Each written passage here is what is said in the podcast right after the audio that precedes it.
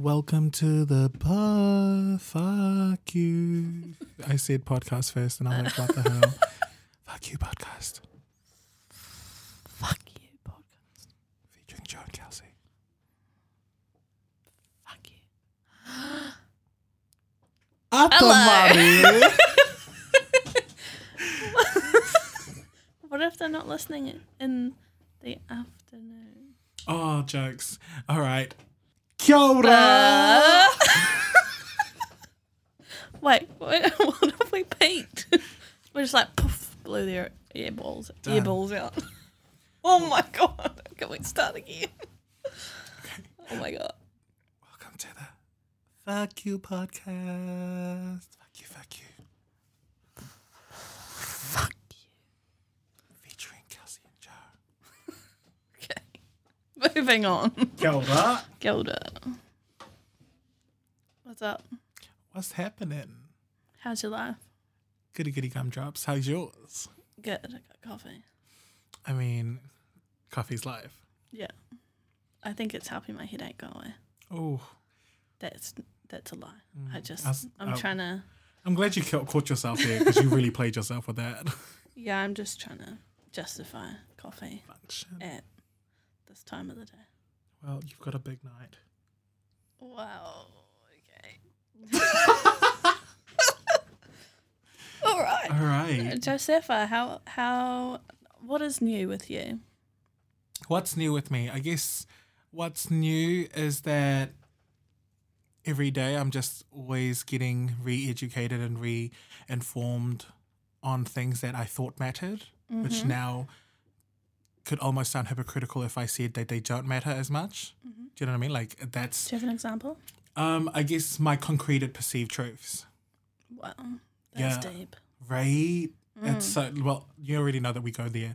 But my concrete perceived truths, it's almost every day I'm discovering a perceived truth that actually is connected to a lot of other perceived truths. Mm-hmm.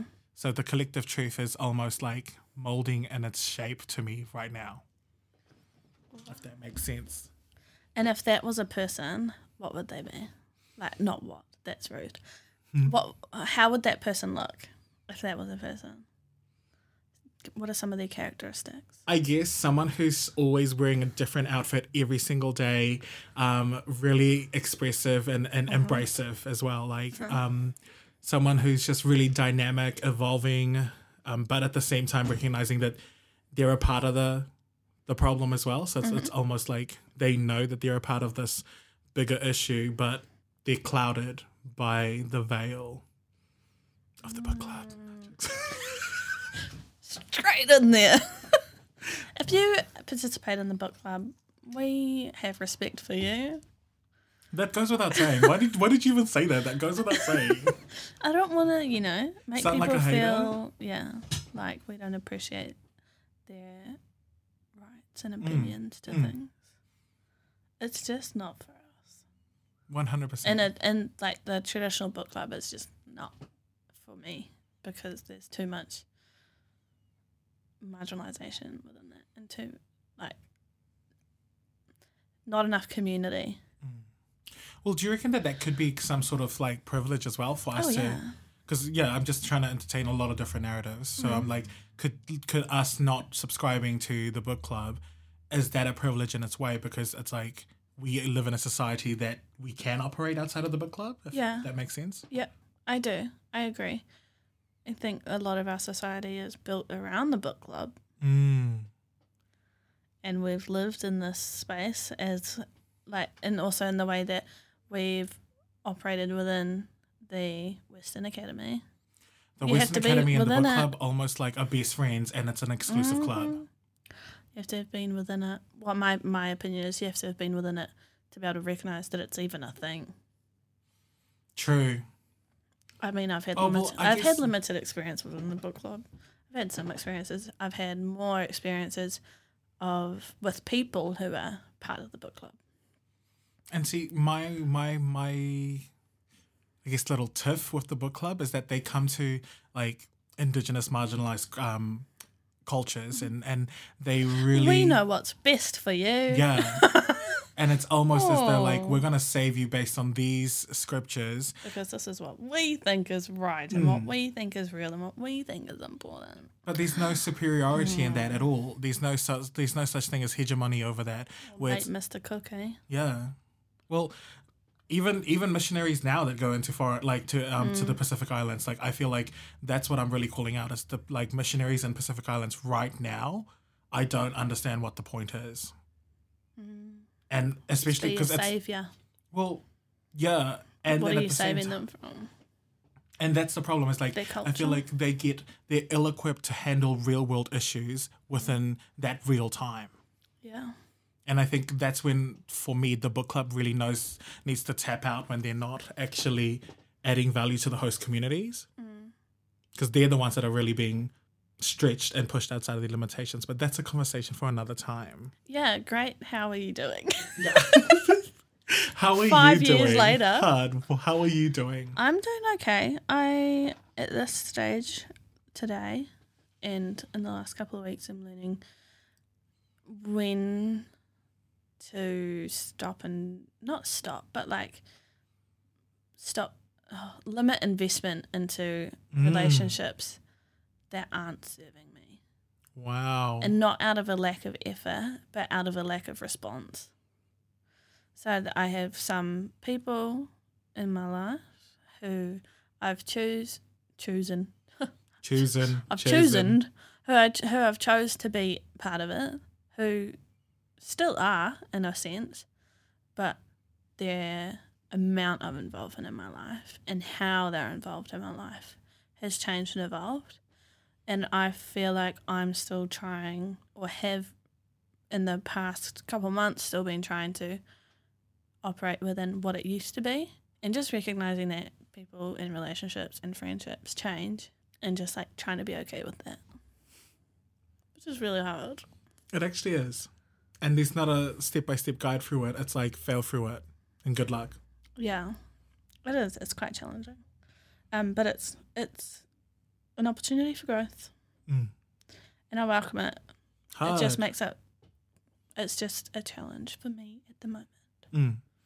And beyond that challenge is like growth and progress. And yeah. You know, I'm all of these other great things. to. yeah. Just gotta get there. What was what's our kaupapa today? Um, so as the second part of our pre-releases, before we get into our first guest and topics, we want to give some more context about us, who we are, the way that we think about things, all that kind of stuff. So we want to have a look at our some of our experiences through secondary and tertiary education.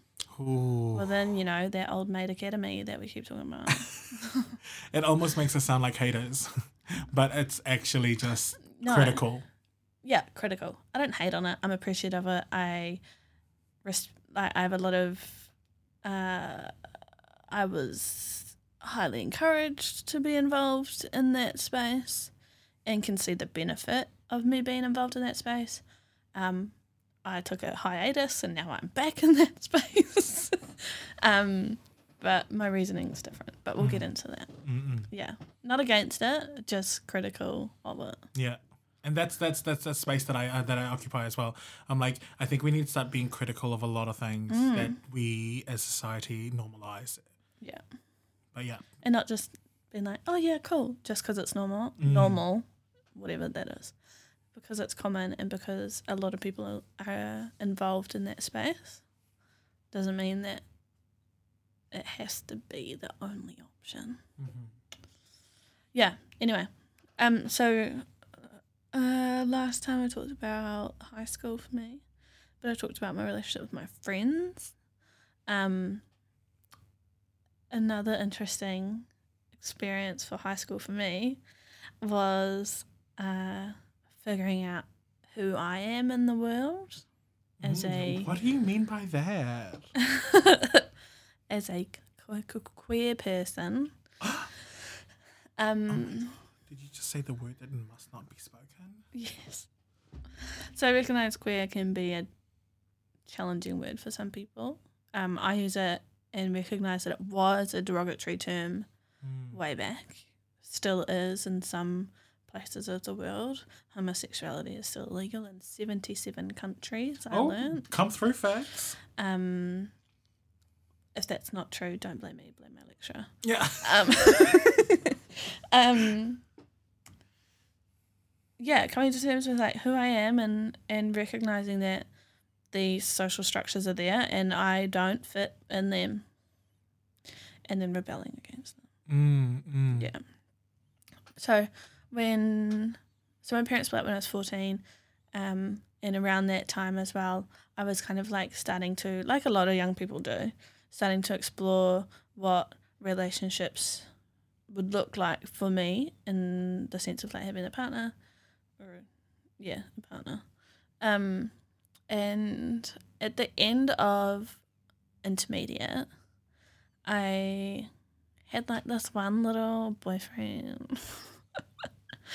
um it's just like Was this your little stint at being straight? yeah, it just doesn't work for me. Um, and like, no shade on this person. Like, Mm. he was lovely. Um, clearly not for me. Um, and we would like hang out and we'd like hold hands and like go for like walks around the neighborhood, which was cool and made me recognize her the feelings that I felt towards other people were not felt towards this person.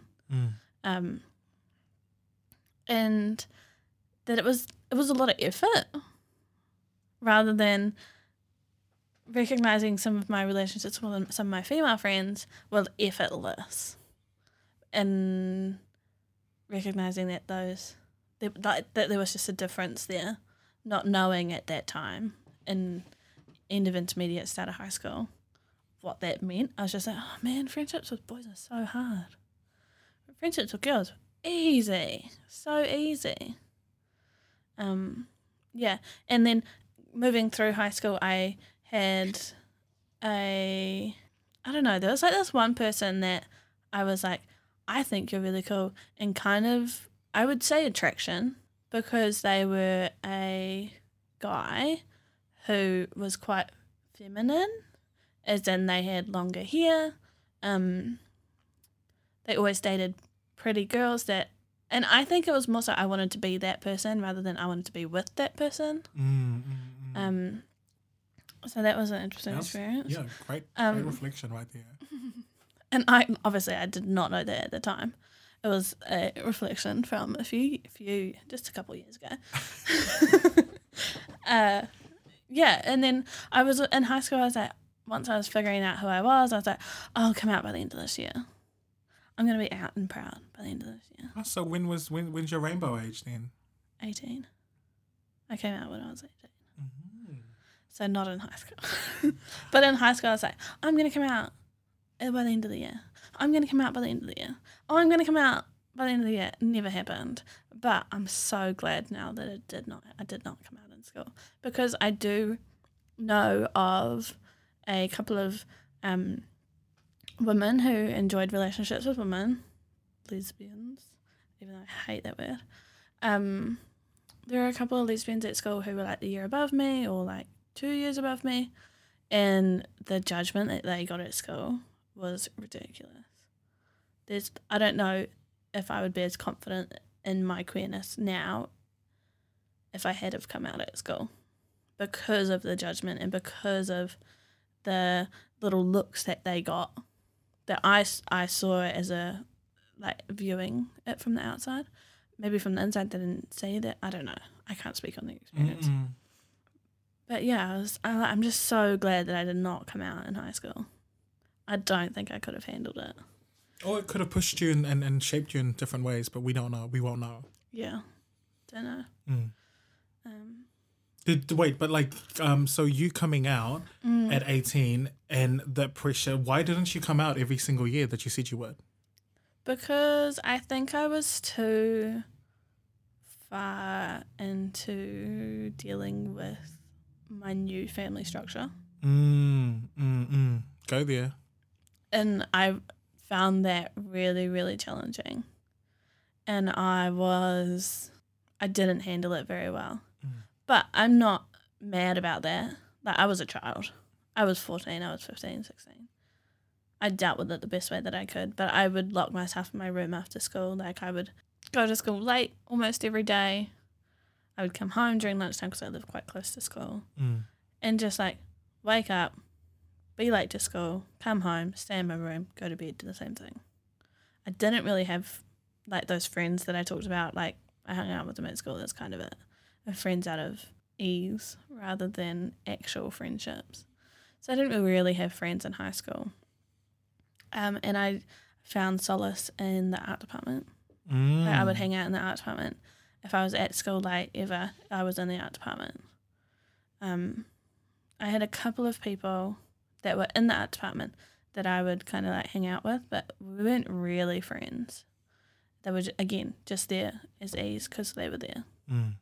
rather than being proper friendships. Yeah, so not I yeah. Looking back, I think I was maybe slightly depressed during high school. Uh, definitely didn't handle or didn't didn't have the tools to handle my emotions and responses to what was happening around me. I dealt with some other mental health challenges as well, and there was also some other occurrence, other things happening in my family that I'm not going to go into on the podcast that were happening as well that I just didn't have the tools to deal with. Mm. And so the only way that I knew how to control anything in my life between 14 and 18 was how I presented and how, like, to feel some kind of something. And this is not something that I'm proud of at all. Go there. Um, but what I did at the time to deal and have control over myself was that I would self harm Mm. um, and never in a in a way t- for attention, Mm. and I never showed anybody. Um, and like you can hardly see it. Like it was never huge. Like like I see some of the scars on some young people these days. Like holy heck. Um, but it was just enough to make me feel for a couple minutes, and to have some kind of control over something in my life. Wow. I've, Yeah. I've never been there. So I'm just like, wow. It didn't last very long, which I'm pretty grateful for. Depressive state lasted longer, Mm. but that yeah, 14 to 18 was really challenging for me. It was a really really challenging time in my life Mm. with like my parents, with some other stuff that was going on, and was trying to figure out who I was. Um, and and at that stage, it was kind of only my sexuality, and now, as a 25 year old, I can recognize that it was also rebelling against society's Mm, expectations of mm, gender as well. Mm. Go there. Um, yeah, so peachy. no, just like 14 to 18 was really challenging. Um, I'm really grateful that I've not ever gone back to that mental state Mm. since then. Um, and kind of just like snapped out of it within a couple of weeks. Not like one day just wake up and be like, oh, that's great. Um, but within a couple of week time frame, around 18, ev- my whole life just changed for the better. And it's kind of just been on an upward trajectory from there. Oh. So ch- high school, 14 to 18 specifically, was was a challenge for me. Honestly, couldn't see myself living past like 22 wow. and in that mind state at Mm, that mm. time. Whereas now I'm like, holy heck. Like, yeah. Hindsight, right? Yeah. Glad I had the experience. Didn't enjoy the experience at the time, but it's given me skills now Mm.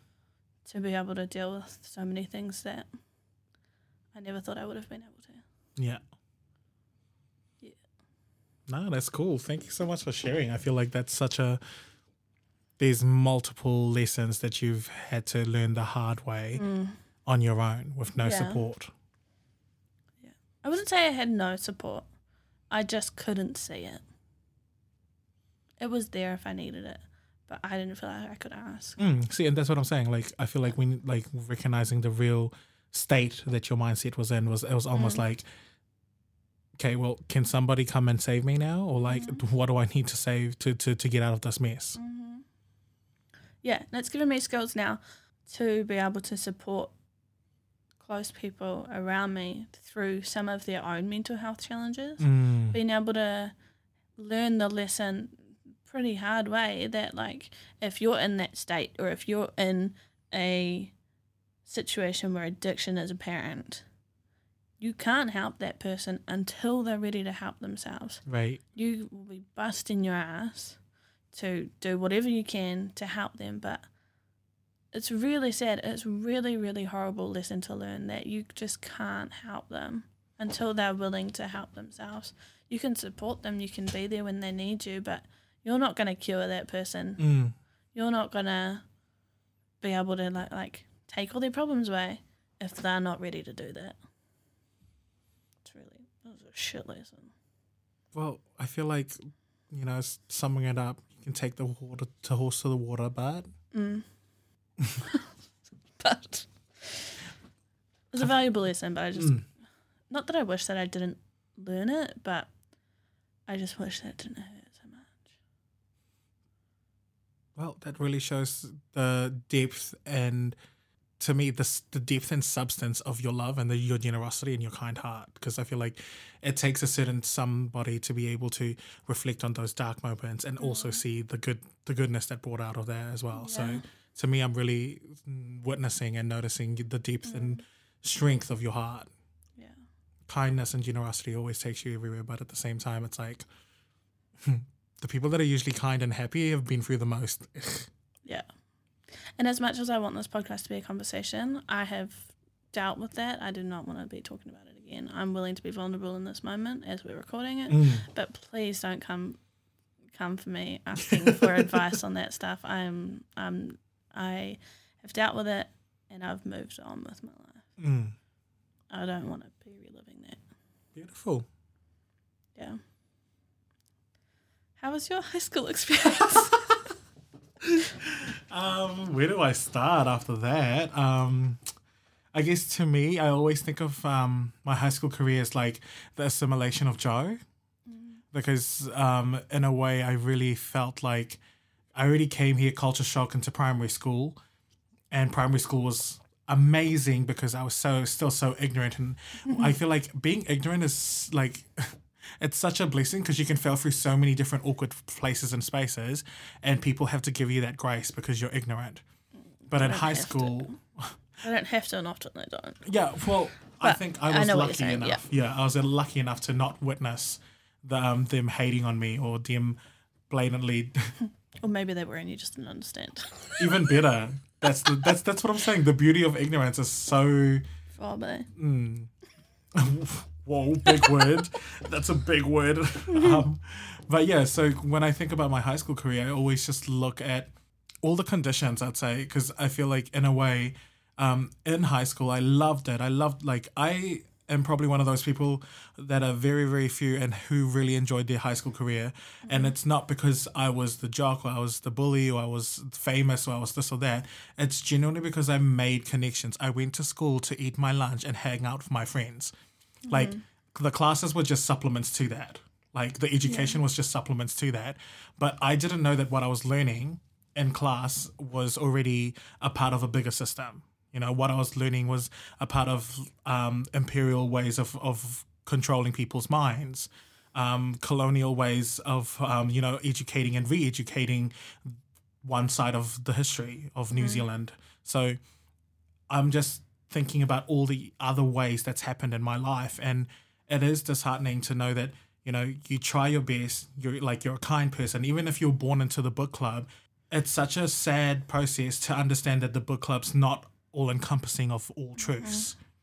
And for, for a lot of my brothers and sisters who are part of the book club, that's something that I feel like I need to just bring up is that when you come out of the book club and realize that there's multiple truths that exist outside of the book club, I would offer you like 100% to hold on to a lot of your support networks mm-hmm. and, and that space and place because it was tough for me to try and look around for support.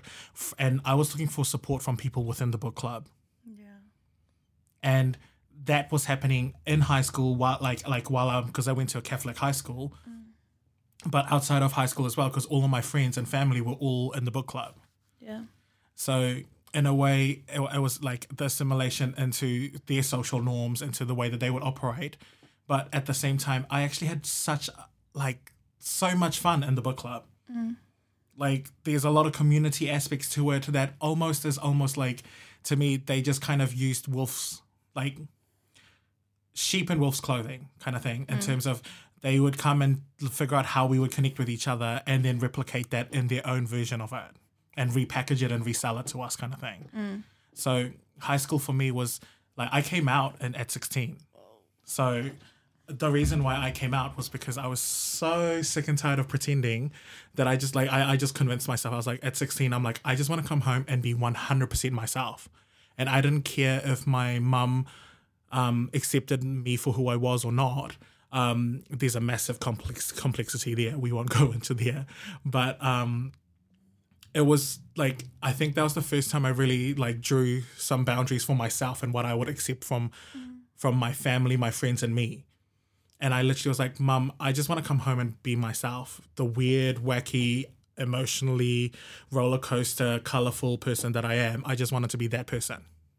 And I think I was lucky enough that my mum didn't say the words that I needed to hear as a child, but she didn't kick me out completely. Mm. You know what I mean? Like, mm-hmm. I wouldn't say that my my my, my coming out um, story was anything negative at all. It was very much just a lesson of ignorance and how do you, you know, lead through adversity or complexity. Mm-hmm. Because um, it's just my mom's a single mother of 2 so I can't really fault her for not knowing how to comfort and love and support me, um, because I didn't even know what I wanted. So that's another like like factor to the story was that I my plan was just to come out and then to just fall into this pool of love. Yeah. Whereas like in reality, it's like you come out and then it's like you're you're like as soon as you open your mouth and you say that you're gay, it's like you're telling the whole world to judge me. Judge me for who I am based on the definitions or the one-sided narratives you have on that that topic of gay or Yeah. queerness. For sure. So it was. I think it was disheartening for my mum because in in, in the hierarchy um, of where queer people fit within the village life, um, that they live outside of that. It's almost like in every every festive activity, we're almost the clowns and the entertainers. So my mum didn't want that future for me. And that's Yeah. like that's her one-sided narrative of what a gay person is.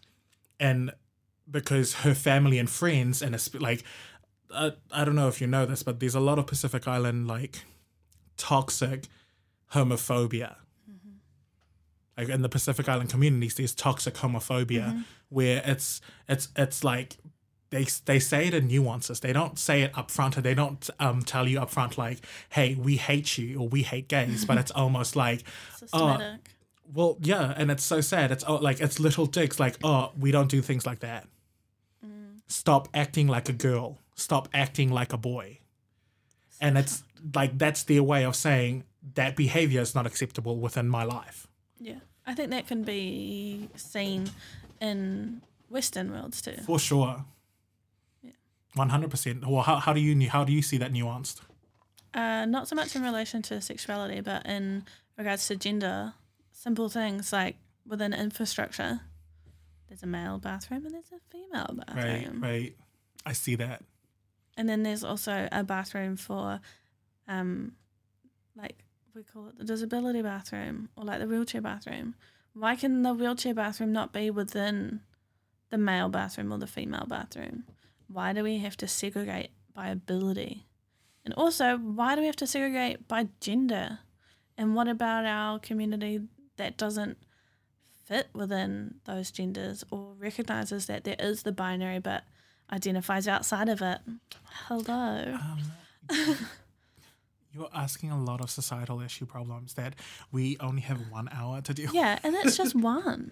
Like, there's so many other things. One hundred. Yeah. But yeah, so And everyone pees. it's a common just thing. where. Yeah. Hopefully not on the grass. Poos and eats is Yeah. like what we we all have in common. Yeah. I feel like we need to add to the jar of like what we all have in common. You know, like we okay, we all have poos, eat. Um, but yeah, so rounding Back back, to to, your my high school. high school career. Um, I guess I, f- I fitted within jocks because I was in um, basketball, volleyball, water polo, swimming, and then at the same time, I loved I loved acting and I like I love drama. It was I was in um, Sheilah Winn, which is like Shakespeare, and I. Boy, you don't even know. Like we, we, I think it was called the, the the play that we did was called Taming of the Shrew, and I was like I was this honestly, I was this beautiful English like Victorian. Oh. I had I wore a dress and everything like that. Did you? We went to Dio, and I was Wow. oh, wait. Boo, I'm just gonna like flex. a really up, up, upper society private school with a large cohort of white students. elite. Yeah. Um. uh, So we went to Dio, and uh, literally, I won. Um. So that's what I'm saying. I'm Mm. gonna flex for a little bit. I won the best supporting actor role, and or But actress why role. were you not the main character? Um. One because I wasn't. Um. yeah. But and then two because see, notice how I'm I play a female character, Mm. and it's it's almost like to me, I don't I don't I I, I can play both characters well, but Mm-hmm. because there was a shortage in feminine athletes, uh, what we call Mm. them, and and and and in a all boys school, it was kind of like oh. We've struck gold. You're tall, you're big, and you're flamboyant. Mm. What does this mean? Yeah. but yeah, I think in in a way, there's a lot of ways that I was pigeonholed because of my talents and not because of my intelligence. Mm-hmm. And that's something that I that I really like want to just highlight that just because you're good at something, not it's, it doesn't mean that that's like the like the whole entire embodiment of your intelligence. Like, I think I was really pigeonholed in my own thinking as well. That oh, I had to be the athlete, or I had to be the singer songwriter, or the actor, or the entertainer. Mm-hmm. And it's like actually no, you're all of those things equally, mm-hmm. but you pick bring them out in certain situations and highlight them in certain um, circumstances because that's who you are. Like I, I'm, mm-hmm. I'm a sensory person. I, I, I look at this and I'm like, okay, Kelsey, you seem safe. I can share a lot of my things with you, and I know that you'll catch them or you, it'll, it'll land on your fields. Mm. Whereas I feel like in different circumstances, I'm like, I actually just want to be a cold-hearted bitch at the moment because I don't know you. You're not. You haven't set the scene or prefaced um, this environment in a way that I can be sharing and overcoming. And I think that's a real metaphor for how a lot of queer people feel in these public spaces. Yeah, for sure. Mm. At uni this week, we've been talking about. Go um, there. Like I had to write a, a thing about how I knew that I was queer Mm. And how and why I identify with certain words and maybe not with others. Wow, that's that's a massive like reflective tool. Mm-hmm. Yeah, it's not even worth like a mark. it's just part of the paper. Anyway, I'm not sad about that. That's the Western Academy for you. Tell me all about you. Be vulnerable. I'm not going to give you any marks for it. Um, uh, it's part of the like. What is the word that I'm looking for? It's part of the like. You're part of the group. You're part of this conversation kind of mark, rather than here's a mark. Anyway, irrelevant. um, at the bottom of that, I divulged my life. At the bottom of it, I said, I think that my queerness is the least interesting thing about me, but it's often the first thing that people want to talk to Oh. me about. Honestly, I'm I'm trying. Uh, This is the best thing that I've ever heard, only because that's how I've felt ever since I came out. Yeah. And I think it's it is a reflection of mainstream media pigeonholing queer narratives into the coming out and the exploration exploration of self. Mm.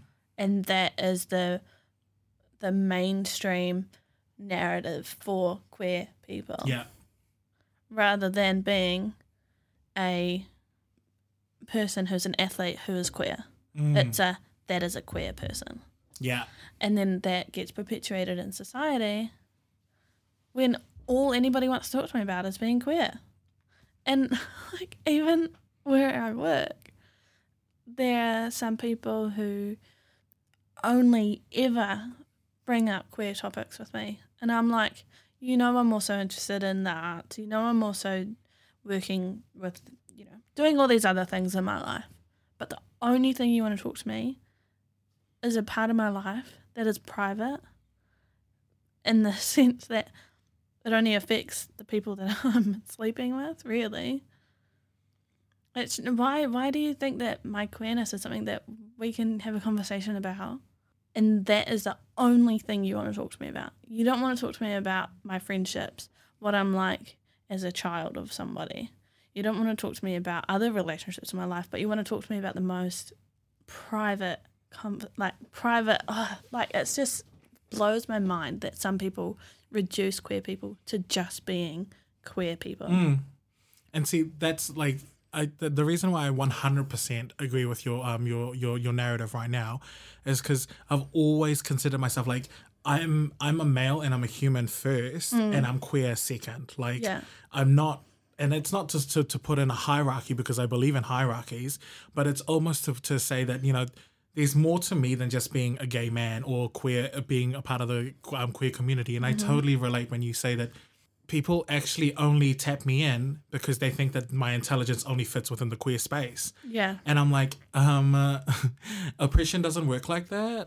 Do you find that culturally as well? Like sometimes you Oh, get called into stuff just because you're a brown person. Mm. And to me, I feel like it's it's um, like I call it culture hour. Where every every time it happens, I'm like, oh, it looks like I'm gonna be culture hour. That's great. Um, and even when so so, me and my uh, me and my friends, That diversity tick, eh? yeah, We've got five white on Basically. this panel. Let's have a brown one. and the Just brown one though. the brown one is supposed to encompass the Pacific. There's twenty thousand islands in the Pacific, Mm-hmm. one hundred and one thousand and two hundred languages Yeah. in the Pacific region, and I'm supposed to represent the entirety All of, of the Pacific them. And that's just like that's how I feel about um, queerness as well. It's like I'm a gay cis male, Yeah.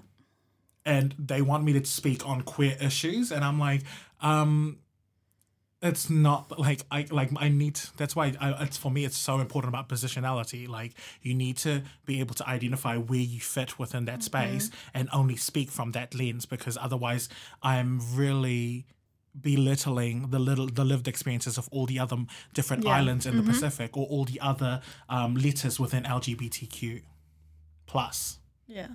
because I'm not sure about the I and A yet. Intersex. No, but I'm not sure if they added that or not.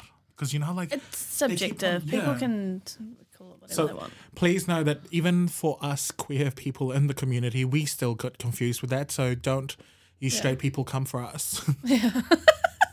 That's what's true. You're acting like we're like all encompassing, and I'm like, But, not like- all of us are on the same gay education. It does like I know that for some people those identifiers of the of the acronym are really important. But for myself as a queer person, labels don't really like hold weight for me anymore. Mm. When I was coming out, I was like, "Yes, I am a gay woman." Because I needed those labels to identify with to know that there was a place for me in society or lack of. Mm. Um, but now, what seven years down the line, I don't really care for labels anymore. So, I think that you know whatever, but I can see the necessity of that acronym Mm. for a lot of people, particularly our young people, or for particularly for people who are in the beginning stages of their their journey. Yeah. So it's LGBTQIA plus, and that is a very white Western acronym. Thank you. our. Takatapui, our whakawahine aren't represented in that. Two spirited people. Yeah. So There's so many different ways they can go to. Yeah. But yeah, um, amazing, amazing, amazing. I feel like we we always seem to be, and it, this is the sad part is like we have various like experiences that Mm. almost spit out the same type of connotations. Yeah. Was there, like, within your high school career, was there a particular person that you, um, within the school environment, or is there a particular person, maybe like a teacher or something, that you felt like you could be yourself with when you didn't feel like you Mm. could be yourself anywhere else? Um, yep. So in, in high school, I have to say, um, shout out to all the female teachers at St. John's College because um, most of them really knew how to cater to my personality. But at the same time, they let me live like my best life. Miss Lewis, man, she really let me live my best life. I would be coming in being like, Kia ora, miss, how's your mokopuna? And she'd show me her, her, her pictures because I love babies. So she literally would let me live in her class. And she was probably, um, it would it would be her class and Mr. Harris's class. It was maths and maths and English ugh, of all the f- subjects. Yeah. But um, they would actually let me live and they would treat me as though I was a human instead of I was flamboyant or colorful Joe. It was, they treated me like, That's okay. true. Like, hey Joe, you're loud again. Cool. Please know that these other students in the class. And I'm like, oh yeah, okay, sorry, my bad. I, Yeah. like, and that's that's I guess in a way that's how you knew. Well, for me, it was low key um, social cues on how you fit in with the rest of the community. Because the funny thing was, it's actually I'll, I'll, I'll rely on what you said before. Even when I went to other desks that wasn't the brown desks, they would only ask me about brown topics as well Yeah. or they would only talk about things that they knew that I would have something to talk about. And I guess in a way in high school it's because you're trying to build common ground. So people try like purposefully PC their conversations because it's like, oh Joe, what do you think about hip hop? And it's like, um, Joe lives in the Pacific and Yeah. listens to hip hop. That's what Joe thinks about hip hop. Yeah. What about you?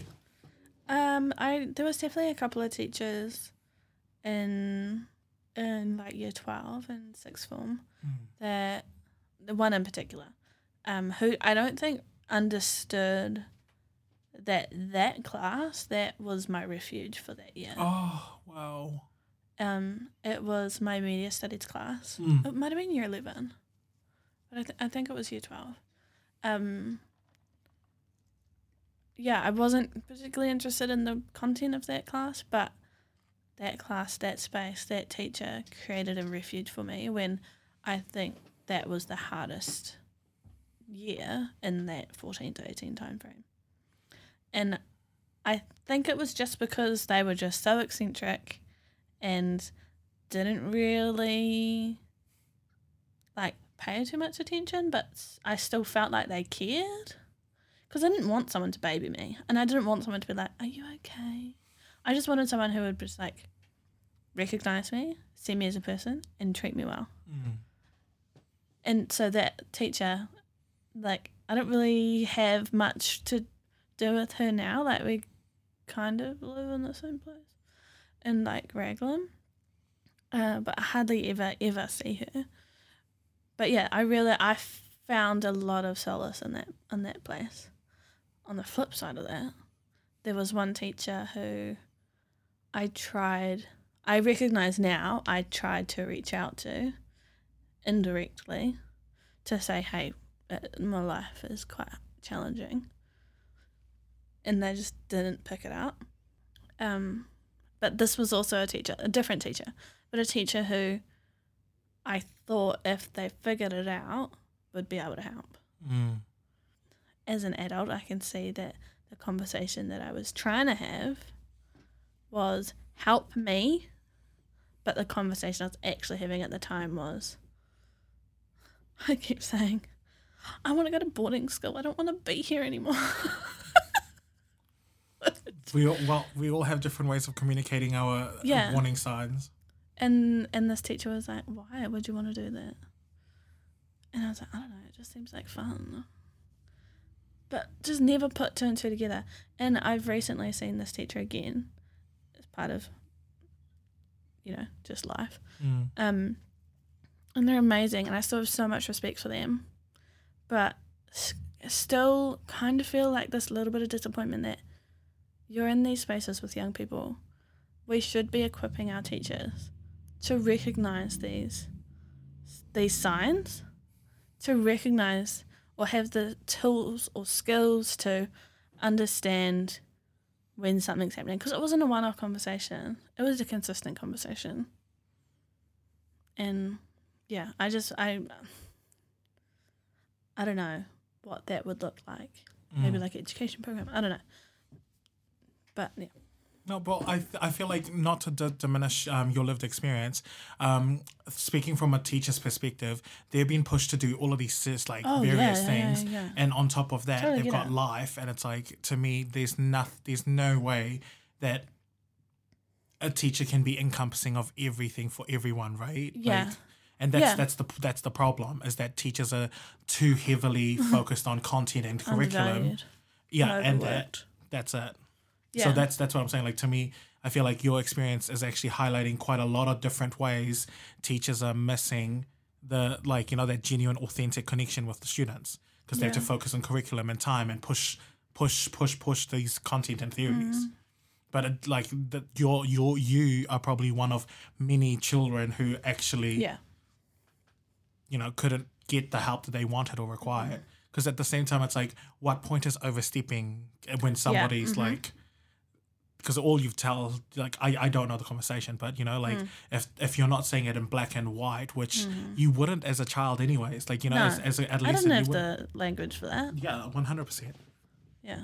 But yeah, um, wow, interesting because I feel like there's so many different. Um, if we were to unpack that scenario, there's so many different key points that were like you know that fell through the crack, as they say. Mm. Whack. So, uh, what Joseph? What belongs in the far queue today? Um, I feel like what belongs in the far queue today specifically, Yeah. and especially with all our um our talanoa, is that high school's a messy space. Oh yeah. to, to, to navigate and not just for people who are marginalized or oppressed or anything like in general high school is, a, is a messy space for people to try and balance and counterbalance i think the worst thing that we can do in high school is assume that everybody is there for you. Yeah. because in a way shape or form like you learn quickly who is actually for you and who's not because it's usually the people that are there at the 11th hour at your at your mm-hmm. problems. Those are the ones that are like you can really count on. But even even just having support as a as as somewhat pr- like a privilege nowadays because mm-hmm. there's so many people that you know get left or fall through the cracks because we just actually don't care enough about the humans in our society Yeah. you know and i feel like that Totally belongs agree. that as a as a thought and a framework belongs in the far queue but like you know to look flip that on its head what is the solution and i like that you were talking about is it a program or is it um, you know professional development for the teachers or is it Mm. an actual like what is the solution and i guess to me even though we're putting that thought in the far queue i also want to leave room for um, any possibilities because it's it's so good to critique something but Mm-hmm. to also try and fix it as another as another conundrum so Yeah. I, I just want to put like I guess that duality, as I keep on saying, that although that thought process belongs on the far queue, we also need to acknowledge that, you know, even the education system, they don't they're still trialing things. Yeah. And we just Should have happens to be now, to be yeah, we just happens to be guinea pigs. So Yeah. that belongs on the far queue. Yeah. Any what what what would you anything that you got from today that belongs on the far queue? I think that the Western education system is running out of is running in a way that is just replicating what's always been done because it's like we're doing it the same way it's just because it's the way that it's always been done Mm. and there's not a lot of opportunity for individuals, for the government, for the Tertiary Education Commission to come through and have a critical analysis of the the mainstream education system and to be like what's actually working, what isn't working. Mm. I know there are some kura who are um, called charter schools who have done that on their school basis alone, but to have a national critical analysis of what the education system is actually preparing our young people for, like, like it's so past needed. But in the same breath, I understand that that sector is so undervalued, is so underpaid, although the current Labour government has im- uh, has um, invested more money there. But the last one, for the last nine years before this government, really screwed it over. Uh, there needs to be more investment. There needs to be more time and effort put into that sector to have a critical analysis, see what's working for young people, see what's not. I really think that there needs to be some kind of a life skills curriculum within the secondary within the secondary school system. Even within like primary, like this is how you um make toast. you know, like little things that little people can do that are outside of academia Mm. that will build skills and build a foundation for them to be a productive adult within society or to be part of society rather than on the outskirts of it. and make the content actually like so i agree with you and make the content actually um, reflect reality because i feel like that's that's one of the reasons why i really got um, sidetracked from science was because science was almost like So one already boring. a foreign language but two i had no idea how science fit into my day Yeah. And into my life And so many conversations, but how, when am I going to use this? right And I said that in high school. I know my parents said that in high school. And I hear young people saying that now. Why am I learning this? What am I going to need this for? Like, give them context. right Mm. 100% Yeah. Anyway, moving on with our lives. So next um episode will be the last one before we get our guests in. I'm so excited. Um, and we're gonna discuss um our tertiary education experiences and kind of a little bit past that into how we got to exactly where we are now. Mm. the infamous Um, now Yeah, but definitely if you want to stay involved, check us out on Instagram. the uh, what's that fuck you the podcast or podcast the fuck you Check us out on Instagram at Far The Podcast. okay fuck you podcast Yeah, I need to we're still that. learning our own Instagram handle. so fuck you Far Queue Podcast. Hey Joseph. yes Fuck you. oh my god very much Oh no, thank you. All right. See you later. fuck you podcast jingle Fuck you. featuring kelsey and joe i just found it You're such a feral bitch.